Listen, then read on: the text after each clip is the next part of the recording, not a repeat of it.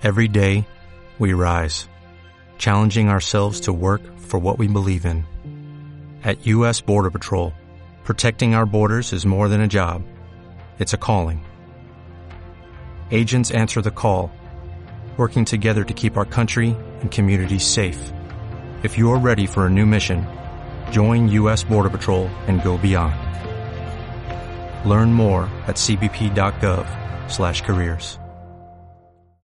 Ahora tenemos comunicación con Amaru Ruiz. Amaru Ruiz de Fundación del Río.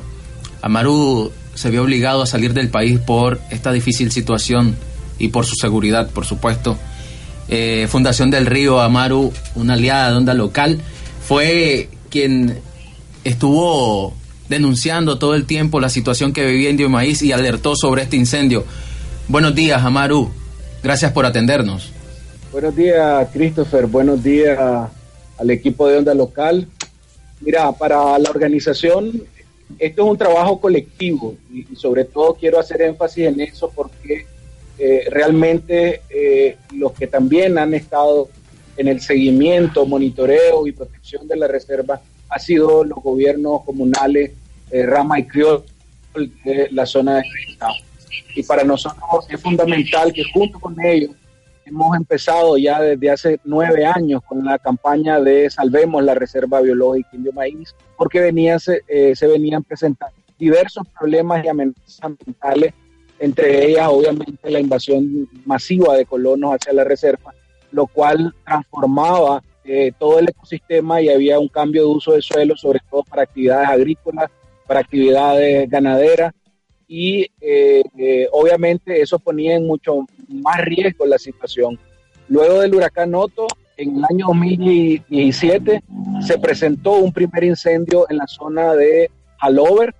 Este incendio, gracias a la lluvia, nuevamente pudo, pudo controlarse y no pasó a ser un desastre.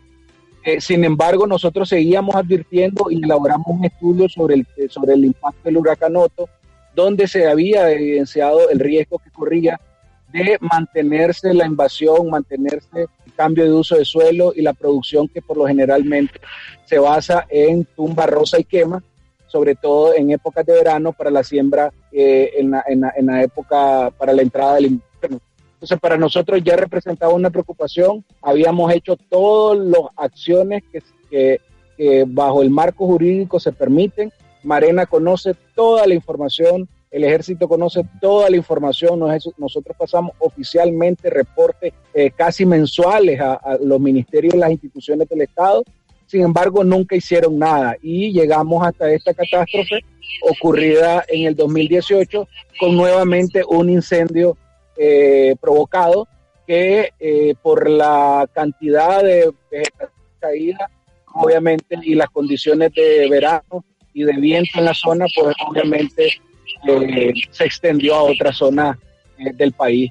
Bien, Amaru, esto que has mencionado, o sea, estaba, el gobierno estaba sabido, el Estado de Nicaragua estaba sabido, estaba más que alertado.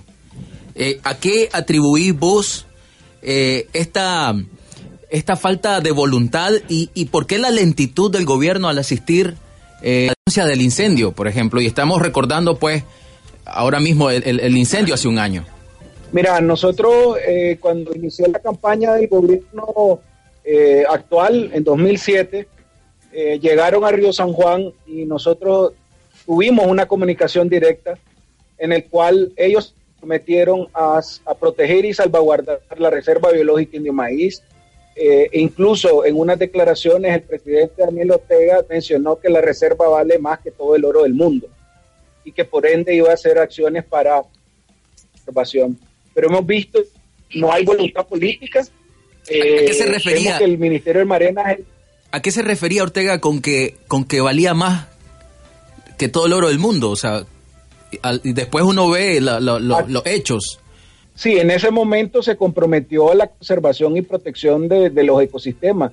Nosotros recordamos que en el primer mandato, a partir del 2007, 2008, 2009, iniciamos un trabajo conjunto con las instituciones del Estado en el cual ellos llegaron a un, eh, en, conjunto llegamos a conformar eh, una plataforma interesante permitía la conservación de la reserva en ese momento, sobre todo para favorecer intereses empresariales que eh, iba en detrimento de los recursos naturales. Entre esos esquemas de megaproyecto también inició el tema del canal, eh, se inició, como decía Arnulfo, a eh, desmantelar todo el sistema de monitoreo que tenía Marena. Es decir, venía un retroceso en, el, en, la política ambiental de conservación y protección, de investigación, obviamente, también, que vino en deterioro de no solo la Reserva Biológica Indio Maíz, sino otras áreas importantes en el país.